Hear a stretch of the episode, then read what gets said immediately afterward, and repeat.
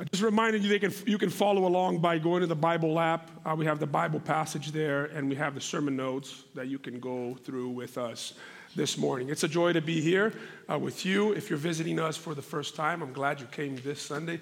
This is a very special Sunday for the life of our church. I'm uh, Pastor Felipe, I'm the senior pastor of Crossbridge, and I've been with you now for 11 years.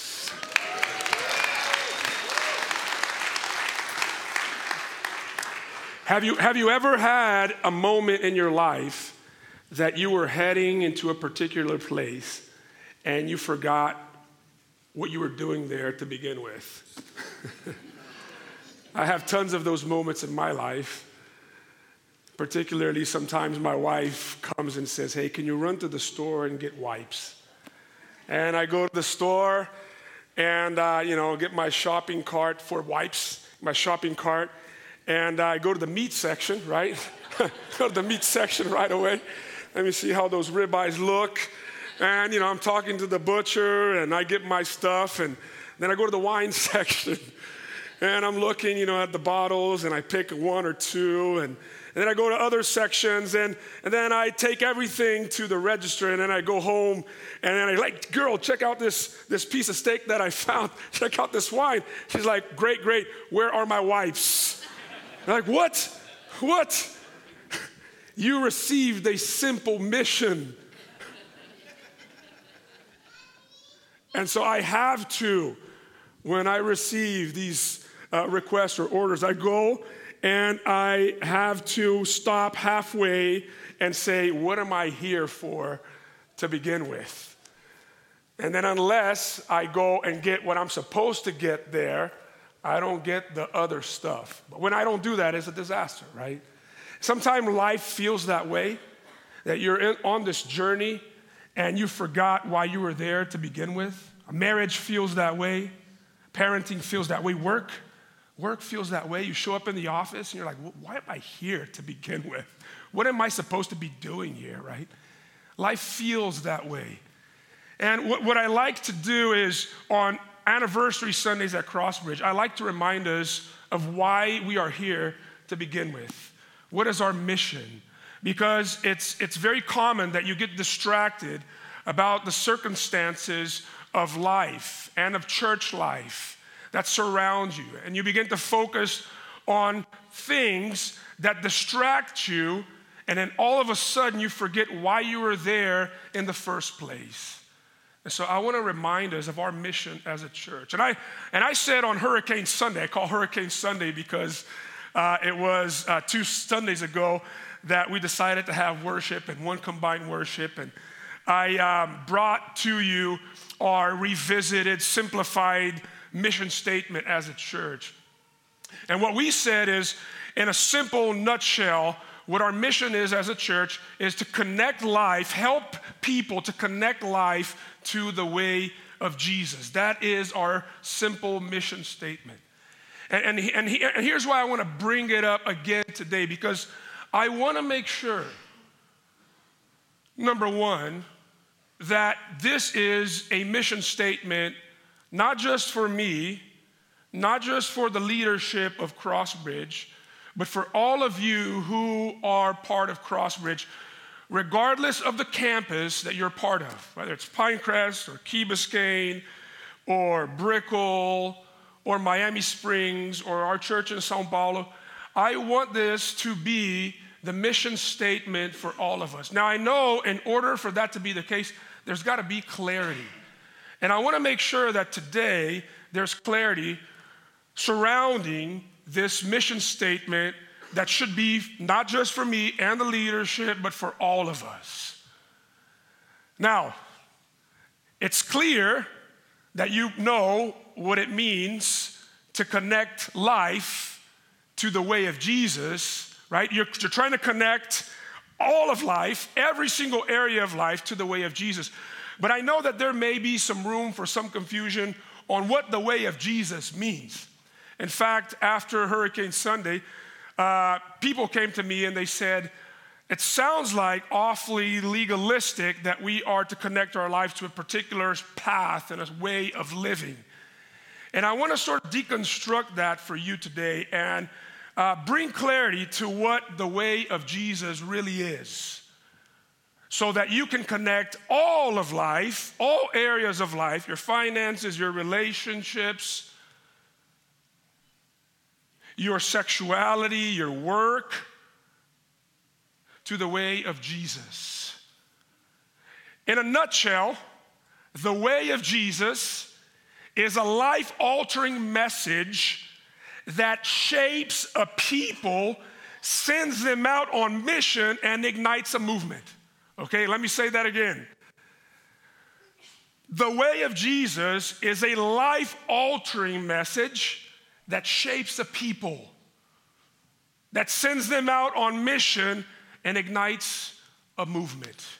Four elements to that statement. Number one, a message, a life altering message. Number two, a people that's being shaped by that life altering message. Number three, a people that's shaped by that life altering message, and now they find purpose. They're sent out on mission in a specific missional context. And lastly, when that happens, it ignites a movement. So let's look at all these four parts. Number one, the way of Jesus is a life altering message. The passage that we read, we read out of Acts 19, we read verses 1 through 10, is a passage that records the birth of the church in Ephesus.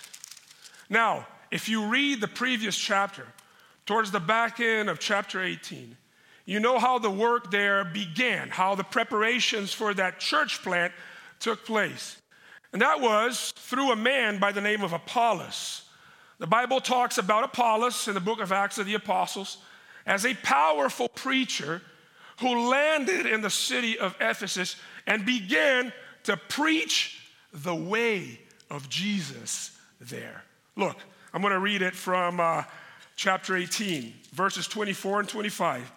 Now, a Jew named Apollos, a native of Alexandria, so he was Egyptian, came to Ephesus.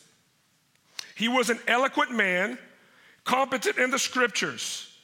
He had been instructed in the way of Jesus. That's a message. See, the way of Jesus is a message. In the way of Jesus, and being fervent in spirit, he spoke and taught accurately the things concerning Jesus, though he only knew the baptism of John. That's another detail that we're not going to get into. So he goes into the city of Ephesus and he begins to teach the way of Jesus, which is the message of the gospel. A similar, uh, inexchangeable, an exchangeable word for the gospel, the way of Jesus. He goes there and begins to do that in the context of the synagogues, which are the places where the scriptures were studied and Jews were there on the Sabbath day. Now, in chapter 19, Paul arrives at the city of Ephesus. And Paul takes over the work that Apollos had started because Aquila and Priscilla, a couple, in chapter 18, after we read those verses that I read to you, they pull Apollos aside and they say, Hey, there's something off about your teaching. We still need to calibrate things a little bit more, right? We need to iron out the wrinkles in your understanding of the way of Jesus. So they pull him aside, and then Paul arrives in the city and he goes into the synagogue and he continues to teach the way of Jesus, which is the gospel to Jews. After there was resistance, the Apostle Paul leaves the synagogues and he goes to the public places. He goes to the hall of Tyrannus. That's what we read verses 8 through 10. The hall of Tyrannus was a public space in the city of Ephesus. In fact, if you were to go to Ephesus today, there are ruins there of the hall of Tyrannus. I went there three years ago with Beth and a couple friends from Crossbridge, and you can see where people stood on a weekly basis and they discussed the freshest and newest ideas of the times in that space. And Paul goes to that place and he begins to also proclaim the way of Jesus, which is the gospel. And all of a sudden, not only are Jews who are religious people getting the message of the way of Jesus, which is the gospel, but also irreligious pagan people are also intrigued and feel attracted by it. Verse 10, which was the last verse that we read, says this. This continued for two years after he went to the hall of Tyrannus. This continued for two years so that all the residents of Asia heard the word of the Lord, both Jews and Greeks, both religious and irreligious people. See, from the very get go of Crossbridge, we had these meetings that were taking place at the living room of Jay and Tanya. Jay, who is here, I don't know where Tanya is, but Jay is for sure here. And, and we, we, we met there. We met there for about seven, eight months, Jay. And we talked about what this church could look like. And we prayed about the vision that God was giving us. And one of the things that we said from the get go, our first goal was that we were not just gonna have a church for ourselves, but that we were gonna have a church for our friends who do not yet believe in the way of Jesus or the gospel. Why? Because, as we see here in this passage, not only do religious people need the gospel, see, there's this misunderstanding that religious people don't need the gospel. Religious people really need the gospel. Because religious people are working under the assumption that it's their performance that results in blessings and salvation. And the gospel says that's the complete opposite. You can't do that. You're going to die trying. Therefore, you have to depend on someone who has accomplished and performed perfectly, and you have to rest on his salvation alone. It's salvation by grace. Religious people need the gospel. That's what Paul, that's what Apollos were doing as this church was being planted in Ephesus first. But also, the irreligious people need the gospel as well. See, both groups are trying to find salvation from Jesus. One is saying, I already know the right that I must do. Why do I need someone either to tell me or to do it for me? And then a religious person says, I don't have this understanding of what's right and that I have to live my life for God. I'm gonna be my own master and Lord, right? They're both pushing away the need of a Savior. And the gospel says you're not free, and the gospel says you're not performing adequately. Therefore, you need a Savior to liberate you and also to give you the performance that you need in order to be accepted by God. So the gospel changes both us and the people that we bring. And so, since the very beginning of Crossbridge Church, we've been committed to preaching the gospel of Jesus every single Sunday.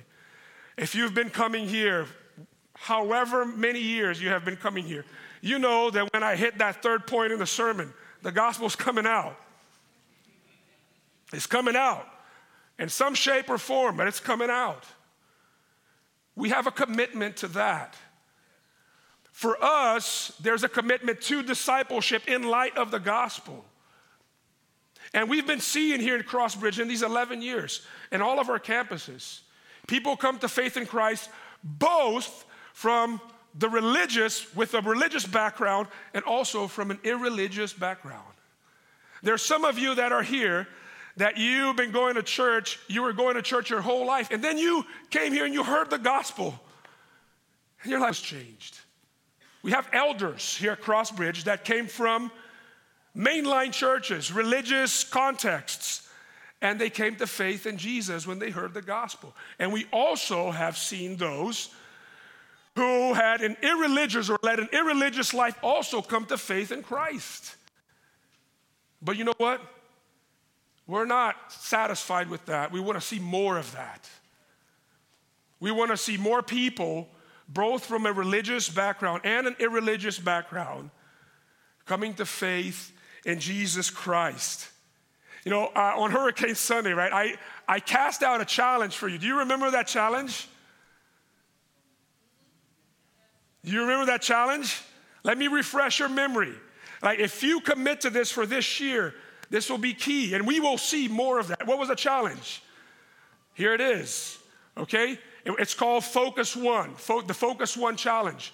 It's one life focused for one year on one message. What's the one message? The gospel to make a difference in one city through the life of one person. The city get, only gets changed one life at a time. If this year you would commit embarking in this journey with us and saying, God, give me one person, give me one person that I can pray for, that I can invest my time, my talents, and my resources in, so that they would come to faith in Jesus. And out of that, not only see their lives being changed, but a result of a movement of the gospel where lives are constantly being changed in our midst. Will you take on that challenge? Because the way of Jesus is a life altering message, but it's a life altering message that shapes a people. You know, one of the things that we read about the Apostle Paul, who is the church planter of the church in Ephesus, is that in chapter 9 of Acts, we're in chapter 19, if you backtrack 10 chapters, chapter 9, verses 1 through 2, the Apostle Paul, before becoming a Christian, before coming to faith in Christ, we learned that the Apostle Paul actually was called Saul. God actually changed his name, but his name was Saul, and he was a persecutor of Christians.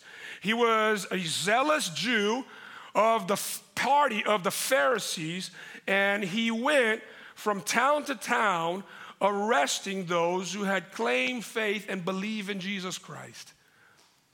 And in verses 1 and 2 of chapter 9, we read that Paul was persecuting the people of the way, quote unquote. That's what we read there in verses 1 and 2.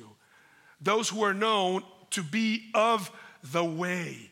So, the way also, when you read the book of Acts of the Apostles, is also given to the people of Jesus, not only to the message of Jesus, which is the gospel, but also to the people of Jesus. Now, now if you put that into perspective, you see what that means. You're connecting all of life, helping people to connect all life to the way of Jesus. You're connecting them to the message, you're connecting them to the community as well. And, you know, as you, as you begin to, to, to read the, the book of Acts of the Apostles, as it shows us the people that was being shaped by the gospel of Jesus. For instance, in chapter 2, you backtrack a few more chapters, seven chapters. You backtrack from chapter 9, you see how they lived. They were, they were the strangest thing that the world had ever seen.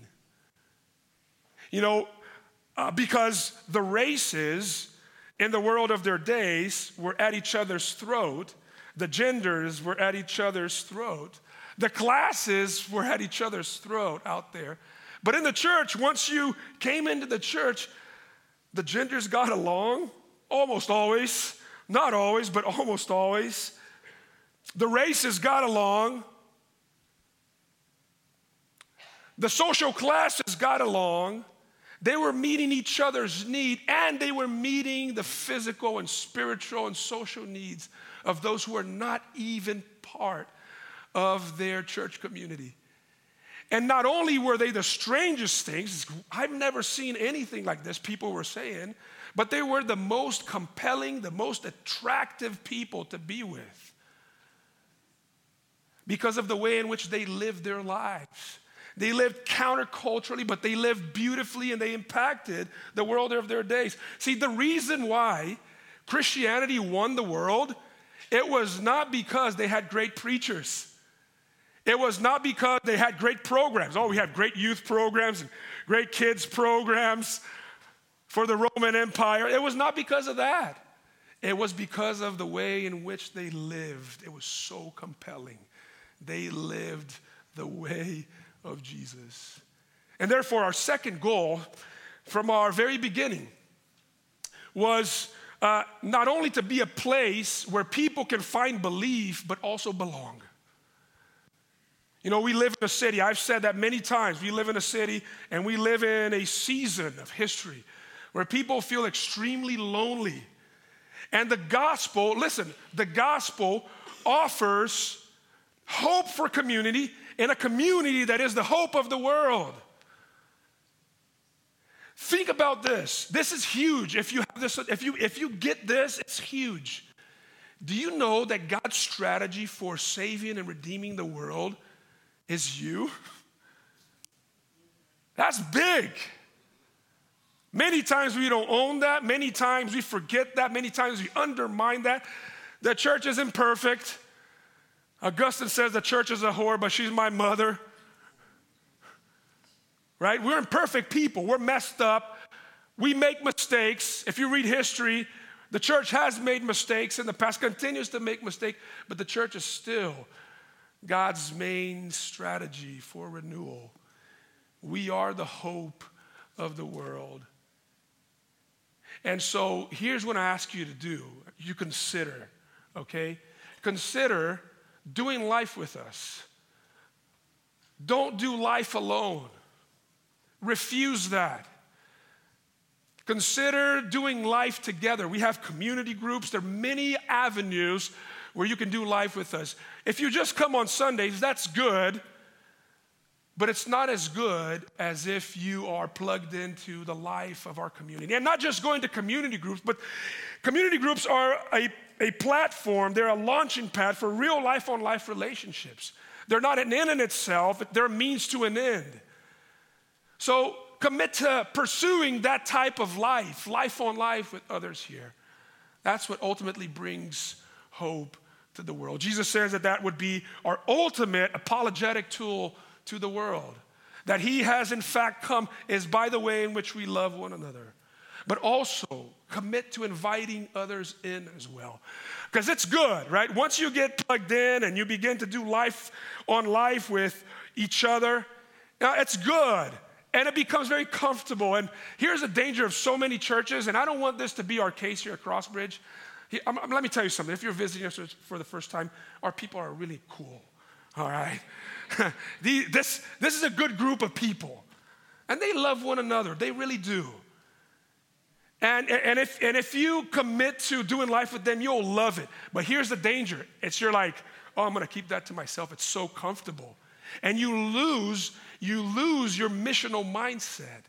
And you forget that others actually need it as well, all right?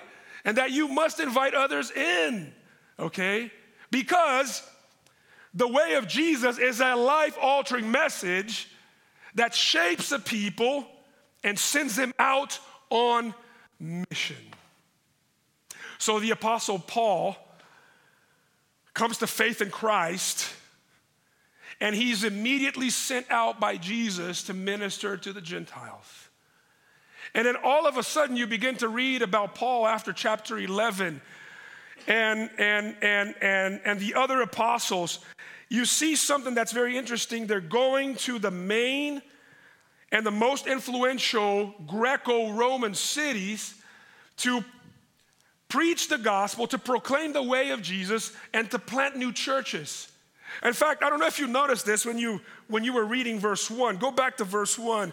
We read this, and it happened that while Apollos was at Corinth, so Apollos was no longer in Ephesus, he'd gone to Corinth. Look, Paul passed through the inland country. He's almost ignoring the small towns. There are a lot of small towns, but he's not sticking and not staying in any small town. He is passing, passing through the inlands. It's not only something that you see in Paul, but the other apostles as well. And he comes to Ephesus. That's what we read right there in verse 1. When you read the ministry of the first Christians in the book of Acts of the Apostles, it's mainly done in the context of large, influential urban areas. And you look at that and you're like, huh, that's interesting. Why is that? I heard one time a speaker says it's because God loves the city more than the countryside. And you know, people laughed and he said this, what does God love more, plants or people? Are there more people in the city than in the countryside? Yes, therefore God should love cities more than the countryside. And I know that may be offensive to some of you that may have come from Nazareth, okay? However, there's a point there that in the Bible, cities play a strategic role when it comes to missions and ministry. there is a special place in God's plan of advancement that involves the cities. If you read the Bible, there's a movement of God towards cities. Have you noticed that the Bible starts in a garden but it ends in a city? Have you noticed that? How does the Bible start? It starts with Adam and Eve in the Garden of Eden with a bunch of animals and a bunch of plants. But it ends in a city, the New Jerusalem of God coming down from heaven and permeating this earth. The Bible starts in a garden, but it ends in a city. There's a movement of God towards cities. And you can see this nowadays practically. Do you know that in 10 years, maybe even less, some sociologists say, that 80% of the world's population is going to be living in cities? See, you see that playing now in history. And cities are strategic places for the gospel because it's in cities that culture is formed. And when culture is formed in some of these large urban areas, it trickles out to its region of influence. Cities are very strategic for the gospel. We live in a very strategic city. Our city I believe not only plays a big role in influencing the future of America, and I'm not going to spend a lot of time on that, but it is, we're leading culturally in many ways, but also it influences a whole region, a region of Latin America. You know, some of the you know multinational corporations that oversee Latin America and even Europe, they have their headquarters here in Miami. What is done here affects not just the city, but a whole region. So, from the very beginning, our third goal as a church was not just to build a great church, but to help Miami become a better city. To help Miami look more like the heavenly city of God that one day is coming down to heaven from heaven to permeate this earth. There was an early commitment to the city. And I want to renew those vows and those commitments today. We are committed to the city. Now, you're, you're asking, what role do I play in that, Pastor? How can I, how can I make that my commitment? And here's how you can make that commitment, okay? Very simple. And I'm gonna, I'm gonna say and state it in the form of a question, a rhetorical question, okay? Imagine, could you imagine what this city would look like if all of us committed to living that mission statement together. If we said to ourselves, I'm gonna commit to this mission statement, and I'm gonna connect all areas, number one, of my life to the way of Jesus. I'm gonna let the gospel shape the way in which I spend my money. I'm gonna let the gospel shape the way in which I treat my neighbors. I'm gonna let the gospel shape the way in which I go about my vocational work. I'm gonna let the gospel shape the way in which I treat those who are in the margins of the city the immigrants, the widows, the poor, the orphans, the marginalized.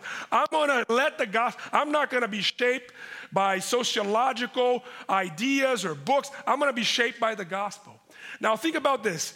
If you that commitment, and if we all make that commitment to living out that mission statement together, and we're connecting all of life, and we're connecting people to the way of Jesus, we're connecting our lives to the way of Jesus, allow it to speak into all areas of our lives, we're connecting every life around us to this way of Jesus.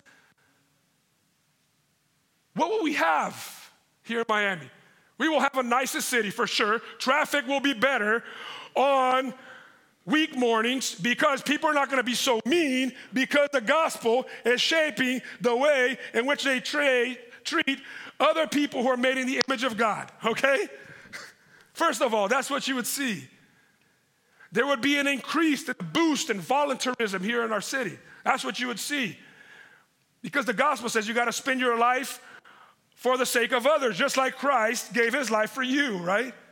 You will, you will see an abundance of resources coming up, right? So that churches are planted, the needs of the poor are met. You will see an abundance of resources because people are saying, God has given me all these resources not to spend on myself, but to invest in this mission of the kingdom. There will be more forgiveness, cities would be safer. If you make that commitment, I'm going to connect all areas of my life to the way of Jesus, and I'm going to make a commitment to connecting others to this way of Jesus, we will have a different city. Will you commit to that today? Will you embody this mission statement? If it stays just with me and the pastors and the leaders of the church, it's beautiful, but it's not going to go anywhere.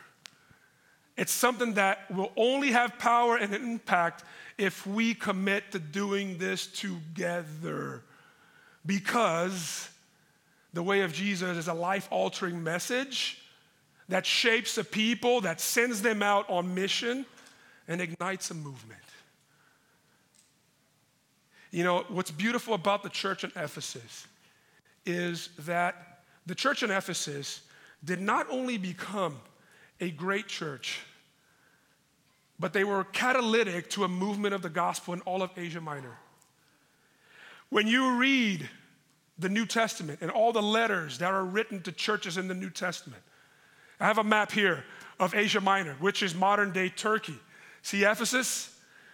You have Jesus speaking to Pergamum, Thyatira, Sardis, Philadelphia, Hierapolis, Laodicea. Paul later on writes to the church in Colossae. Jesus speaks to Smyrna. There's the church of Galatia that's missing there as well, where you have the book of Galatians. Ephesus had become a strategic city for the planting of all these churches and igniting the movement of the gospel in that region.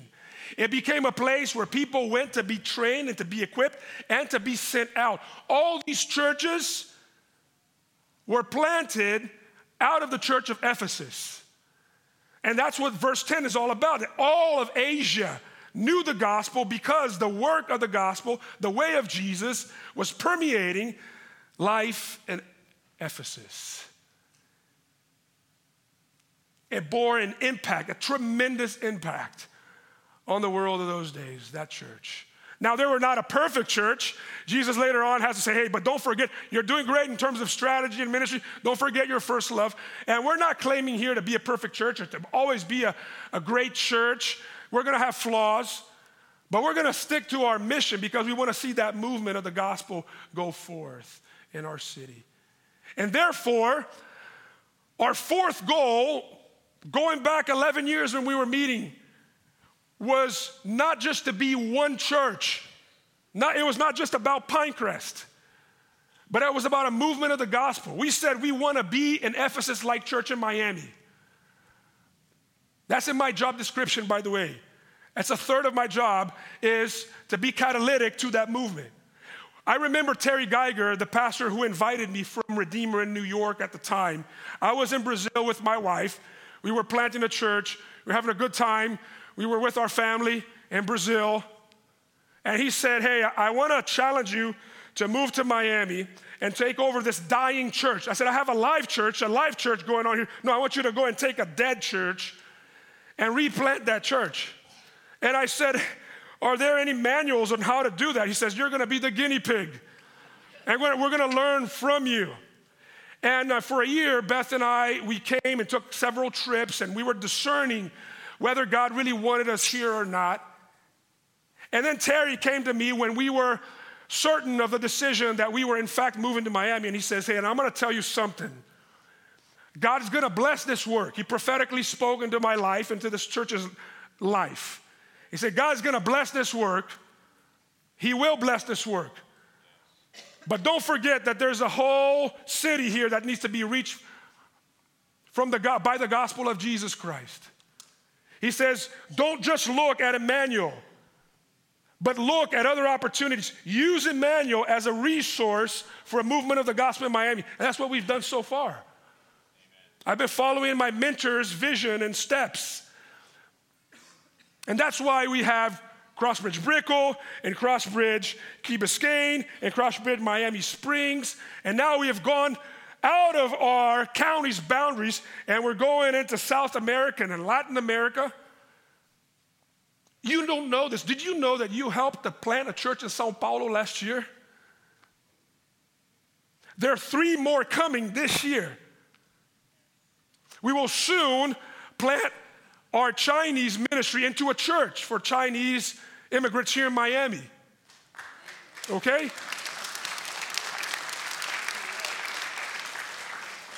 Do you know that, that during the summer we had 25 pastors from Haiti, from the DR, and uh, from Puerto Rico and Brazil that came here, spent two weeks here at Crossbridge, being trained with through our partnership with City to City, going back and planting churches and gospel movements in their cities in the Caribbean and South America. Do you know that through our partnership with City to City, Center has started three years ago, four new churches have been planted here in Miami. They're not Crossbridge churches. There are other churches that you help to plant indirectly. Now, listen, listen to me. This commitment is not easy. Why? Because again, we tend to look and say, oh, this is comfortable. I, I, think about myself. You know, where, where are we losing? Why are we giving so much money away? Why is Pastor Felipe giving time outside of our Pinecrest campus? Because that is our mission. That is my mission. That is your mission if you're here with us. It has to go this way. You know why? Because it takes more than one church to renew the city. It takes more than Crossbridge churches to renew the city. So, from these early days, we made that commitment that we were not only going to start more Crossbridge churches, but churches of all kinds in the city of Miami. Because that's the only way that the city gets transformed. That's the only way that the city gets renewed. And it's costly and it's painful. You have to sacrifice, but there is no other way. If our vision is our city, there is no other way.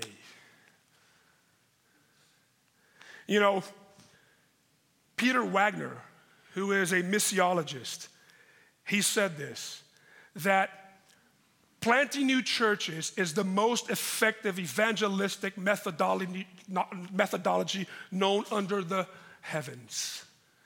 And you know why he's saying that?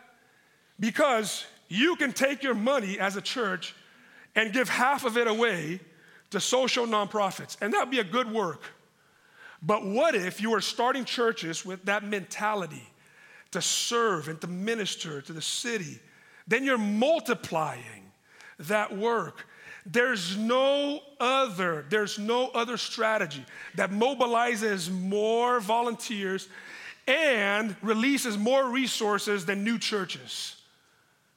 So that's why it's so essential for us to be invested in that as we move into the future because we're seeking the full renewal of our city. We want more volunteers, we want more people on mission, we want more resources. It's not going to come unless you have more churches. And you know what? We're living a crucial time in America. There are two types of Christians that I come across nowadays those who are concerned with the moral values of where this country is going. They're concerned. They talk about social media a lot. You know, look at the moral values. And others are concerned about the needs of the marginalized that are not being met. And they're saying, who cares if we have all these moral values, but if the needs of the marginalized are not met, what does that matter? And you know what? The gospel cares for both. The gospel cares for the moral values of society, but the gospel also cares for the needs of the oppressed. You see? And there's only one way to create a unique community that's being countercultural and is caring for the both is by starting and planting new churches, okay? Now, you know what the scenario is in America today? Guess how many churches are planted in America every year? There are 4,000 churches planted in America every year.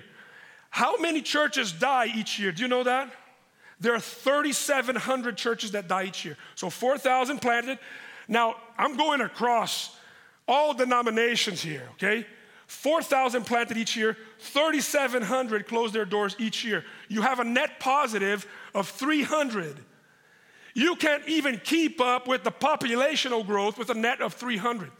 if you are to increase the population of Christians, gospel believing Christians in America, you would have to have a net of 8,000. Okay? Now think about that. What are we doing if we're not investing in more of that? We have to. That's the moment that God has placed us in. Look, this is how morals get changed. This is how the needs of people get met because the gospel is a life altering message that shapes a people, sends them out on mission, and ignites a movement. Happy 11th anniversary, Crossbridge Church.